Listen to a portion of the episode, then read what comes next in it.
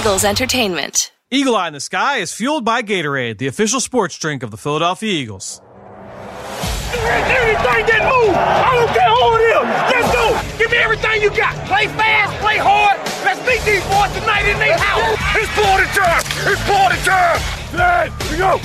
Touchdown! You're listening to the Eagle Eye in the Sky podcast. Now here's your host, Fran Duffy. That's right of the week, and we've got the Senior Bowl this week as the Eagle Eye in the Sky podcast, fueled by Gatorade, continues. I'm Fran Duffy, and I think we've got a great show for you here on episode number 226. At the top of this week's show, we've got Chalk Talk, where I catch up with an Eagles legend. A former Eagles cornerback Bobby Taylor joins the show. I caught up with him down at the East West Shrine Bowl in St. Petersburg, Florida. He was kind of an assistant coach, a mentor to some of those guys down there in St. Pete. So we talked about his playing days. He told a couple of good stories. We talked about playing the cornerback position, what's important, what do you need to have success in the NFL. So we talked all about that with Bobby Taylor down at the East West Shrine Bowl. After that, we're going to get into what all 32 NFL teams are doing this week down in Mobile, Alabama. All the scouting staffs are down there. All the GMs, a bunch of coaching staffs are down there as well. So we'll talk about what's going on at these all-star game pra- practices and of course with the game at the end of the week. So we'll hit on that uh, at the end of the show. Now, before we get into Chalk Talk, real quick, just a couple quick reminders. Number one, over on the Journey of the Draft podcast, uh, driven by AAA, every day this week, we are having a podcast recapping action from Mobile, Alabama. So make sure you go tune in to the Journey of the Draft podcast, driven by AAA. Uh, you can find that wherever podcasts can be found. We're going to have interviews with Eagle scouts. You don't want to miss everything that's going on uh, over on the Journey of the Draft podcast, driven by AAA. Secondly, with this podcast, obviously, I've told you we're going to keep going here every single week in the off season. But the way to make this show better, this survey that we've got going, it's only live for another week or so. So all you have to do you can go on to PhiladelphiaEagles.com slash Eagle Eye Survey. You can go to my Twitter page at FDuffy3. You can go on to your phone where you're listening to this podcast right now. Go into the app and just kind of scroll over and click on the link of the survey. It's right in the episode description. You can go find that. Take that survey. It takes a couple minutes, you know, three, five minutes long. And all it's about is about content. It's about making this show better for you at home. So if you consider yourself a loyal listener and you want this show to be as good as possible, just go and take a couple minutes. Let us know what you think. Really, really appreciate the feedback and all of you that have already done it. There have been hundreds of you that have already done it. Really, really appreciate the time that you spent to go and fill that out. It really, I can't tell you enough how much this helps us moving forward into the off season and obviously into the 2020 football season and beyond. All right. That being said, housework is done. Let's now get into Chalk Talk here with Bobby Taylor. A lot of fun here from the Shrine Bowl. It's time for Chalk Talk. Let's get down to business. It's time for Chalk Talk. Well, please be joined this week on Chalk Talk on the Eagle Eye in the Sky podcast, fueled by Gatorade by Eagles legend Bobby Taylor. Bobby, uh, welcome to the show. Man, thanks for having me. Oh, it's uh, we're down here in St. Petersburg, Florida. We're at the East West Shrine Bowl. Uh, you're here as uh, kind of like an ambassador, an assistant coach, a mentor for these guys. T- tell us about what your role is and uh, just you know how much you've enjoyed kind of working with these guys on the field. Yeah, so my role basically is to you know try to help these guys when it comes to advice, whether it's in between the lines or off the field as well. And, you know, I've had a great, great job being here. I mean, the guys are very receptive to, you know, some of the things that my, and experiences that I've been able to go through and, and even some of the mistakes that I've made as well. And that's one of the things that, you know, I try to um, point out to those guys. I mean, I'm, I'm like, look, I want you to learn from some of the good things that I've did and from some of the bad things as well. And so, you know, we have a pretty good group of guys and, you know, these kids are the next generation. And, you know, one of the things I tried to tell them is that, you know, cause some of the guys were maybe a little bit disappointed because the, the senior bowl is next week. And, sure. you know, a lot of guys wanted to get invites to that. But I'm like, listen, guys, the league is 45 to 50% undrafted guys. Yep. And so, you know, you don't have to you don't have to be a first round pick to make it. I mean, there are a lot of times where those guys end up fizzling out. And um, you know, so just keep your head up, keep working hard, and if you if you do that, somebody's gonna notice. Did you have a guy uh, when you got into the league or when you were coming into the league that that you leaned on, especially early in your career? Oh yeah, for sure. And I mean, we still stay in contact now. Mark McMillian. Okay, I mean, yeah, he was. sure. Um, you know, I know it was disappointing me coming in because Eric Allen was leaving, and I know how close those guys were. But I mean, Mark took me up under his wing, and you know, he showed me the ropes, showed me how to work. I mean, if I had extra questions when I wanted to go to his room during training camp. Um, down in West Chester to ask him different questions and things of that nature. And, you know, he gladly, you know, offered me all type of um, advice. And, you know, we still stay in contact now and he's doing good things, training, um, working on the youth, youth circuit. And I think mm. maybe possibly going into college coaching as well. So yeah, Mark McMillian, that's my guy. So I want to uh, bring you on the show to talk about the cornerback position and, and the, the traits that are important, the athletics, the athletic traits that are important, but also uh, what skills are most important. And uh, for first question, what athletic trait, long speed, short area quickness, uh, change of direction, what athletic trait do you feel is most important for a corner to have? Well, I think you, you have to have some some quick twitch, mm. whether it's um, you know from, from good footwork, um, your hands, and then also I think you know good eye coordination as well because a lot of times you know you have you have guys that may be fast, but when they get out get out there on the field with the schemes that are involved they're not getting the good they, they're not getting the good the right reads mm. and so you not only have to be you know athletically talented whether it's you know good footwork good hands um, you know a lot of times when we break our huddle we say hands and feet because you know, those are some of the things that you're always trying to work on, whether it's your hand placement, mm. um, your footwork, um, you know, if, if you're playing man to man technique and, you know, you have outside leverage, making sure you stay, stay outside, knowing that you have the guy, um, that's going to be helping you on the inside. And so I think all of those type of things, it's a big melting pot mm. of ingredients that um, make up a good defensive back. And then also just having a sharp memory because, sure. you know, when you're out there, you know, I say, and, and, no disrespect to the D line or, or the linebackers because we love those guys, but when they miss a tackle, um, a lot of times it goes unnoticed, but when the defensive back miss, misses a tackle, you know, David Akers is running out, you know, kick, kick, kicking the extra field goal. I mean, kick, kicking the extra point because yep. it's a touchdown being scored. So you have to have a short memory. Um, you know, because you, you you're out there. I call it the autobahn. You know, mm. those guys are out there running. You know, the the the, the hills and you know, like the receivers that they have in in Kansas City. It's like a track a track team sure. you're going up against, and and so it, it gets it gets kind of tough out there. But you just have to have a short memory, and then combining those other ingredients, and I think you can have a good defensive back. You talked about hands and feet, and I wanted to ask you about playing press coverage. Mm-hmm. What is more important, a guy that, ha- that has good feet up at the line, or a guy that is able to use his hands and disrupt the receiver early? Well, realistically, our if, if I had to choose between yeah. the two, which one I want to be better, I would say your your, your footwork, okay. because I think a lot of times when and I and I talk to the young kids you know, they, they're, they're trying to just kill these receivers, you know, when they're trying to jam them. I'm like, look, guy, you just want to try to control them. Mm. You know, because if you're going against a good receiver, nine times out of ten, you're not going to knock them off their feet.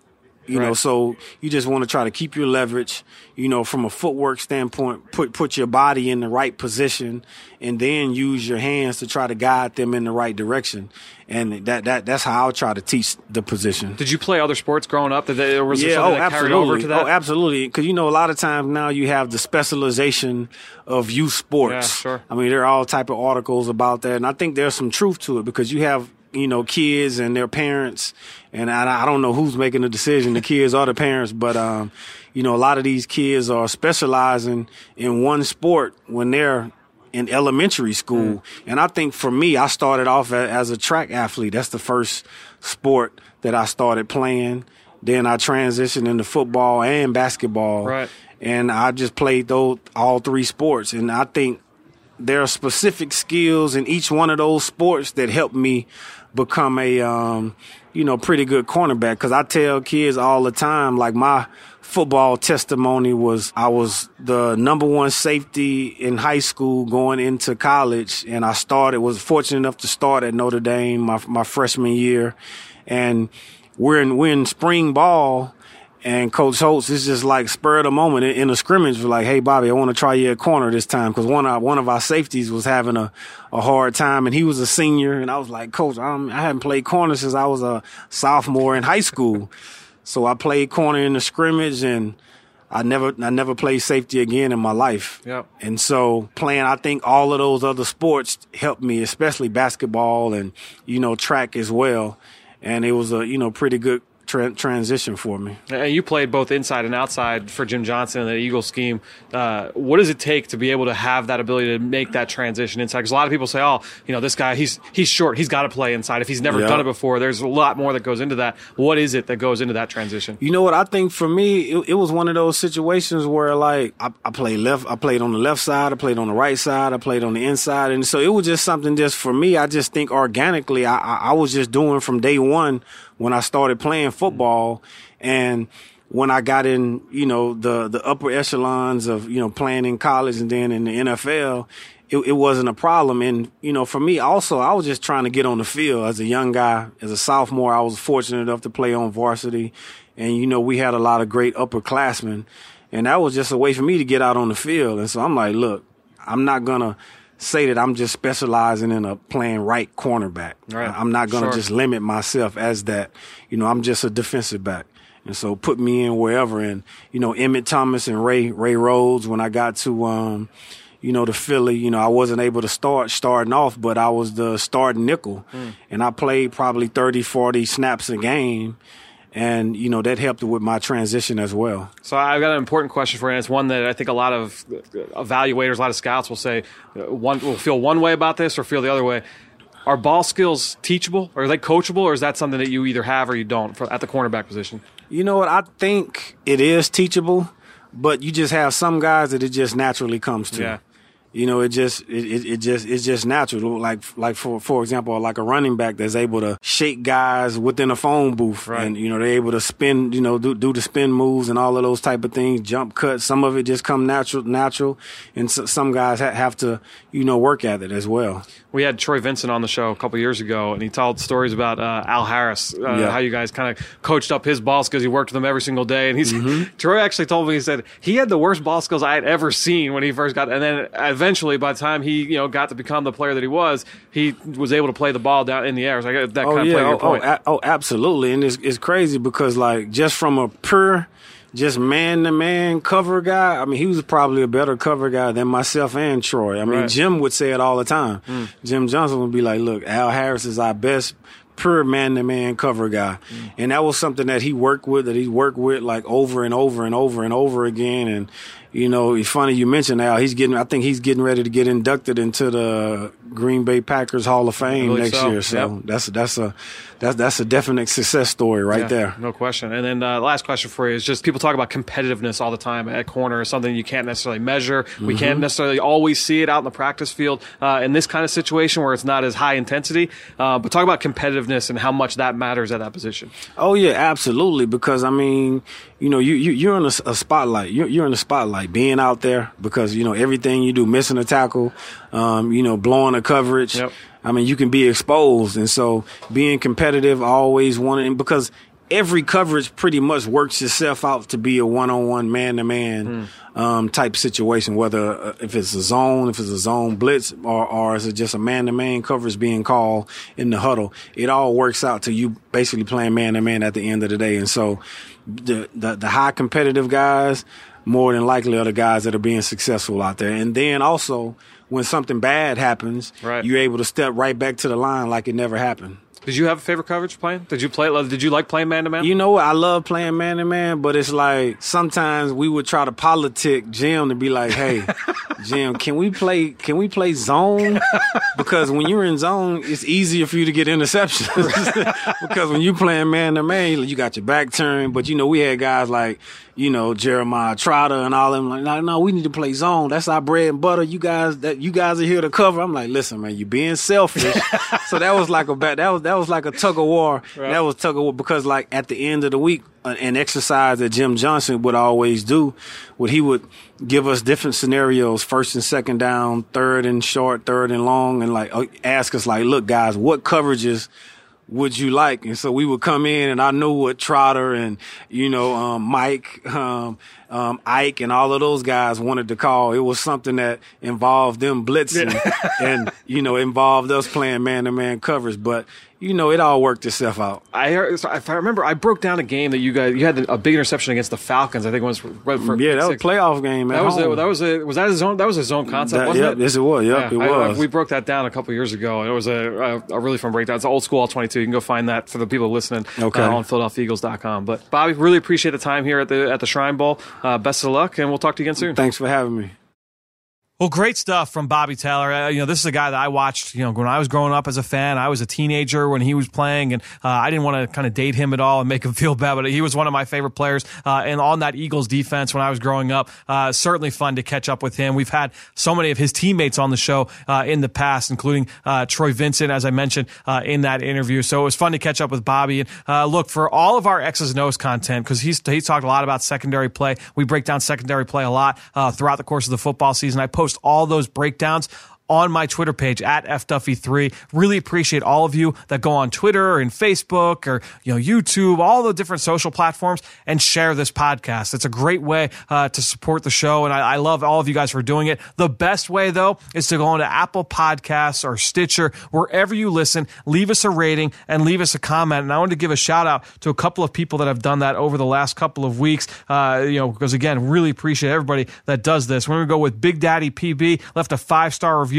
saying hands down the best birds podcast. As an Eagles fan living in Florida, it's a must listen. Big Daddy, thank you very much. Pride of Rock Manor left a five star review, long review, long comment. Really appreciate the feedback from this guy. Uh, enjoy how much we talk X's and O's without dumbing it down and became a huge fan of the show this year as the personnel changed on the Eagles and they had to make all these adjustments in the second half of the year. So, uh, Pride of Rock Manor, Big Daddy PB, really appreciate you guys. Thank you to you both and thank you to all of you out there for listening to everything we do, not just on this podcast, but all of our podcasts here with Eagles Entertainment, PhiladelphiaEagles.com. All right.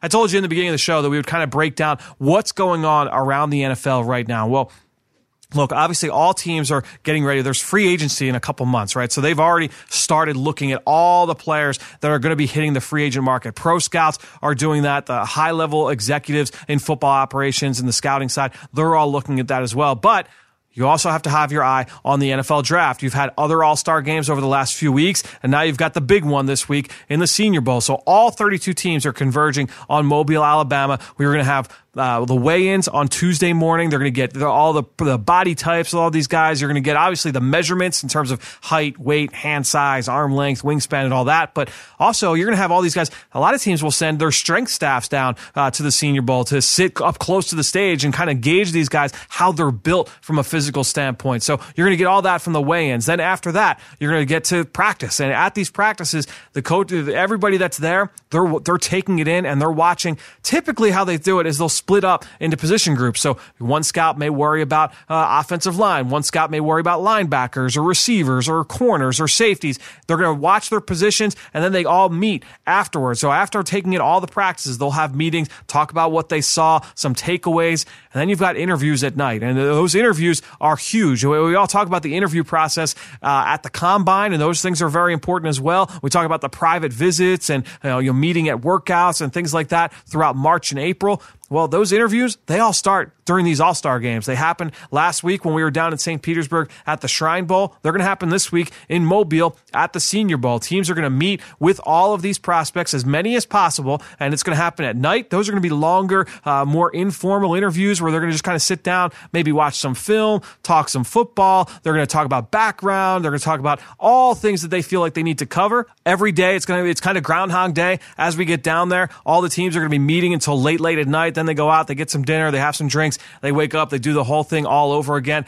By late in the weeks, we'll say Thursday, teams are starting to filter out. Some teams will leave a couple of scouts in attendance just to you know take in the game and meet with a couple of players. Maybe if there was a guy or two that they didn't get during the week that they felt like they needed to talk to, get some information from. A couple of low level scouts will stay and do that. But most teams head out. We'll say Thursday, especially by Friday, uh, and they are out of town. They can watch the game on film. They'll watch all the practices back on film later uh, at a later date as well. But that's what's happening this week, and the All Star Game circuit is certainly an important part of the process. And it's not just about how they do in the drills. It's also about how they handle themselves, how they interact with other guys there. Because again, these aren't teammates that they're super familiar with. A lot of times you're, they're going head to head with guys they played against or guys that played on a completely different part of the country. So you're seeing how these guys all interact with each other, how they compose themselves, all the little things as well. They're trying to take all of that information. They come back, they put it in their database, and that helps build the board uh, as they get closer and closer and closer to April's draft. The combine is just now a few weeks away.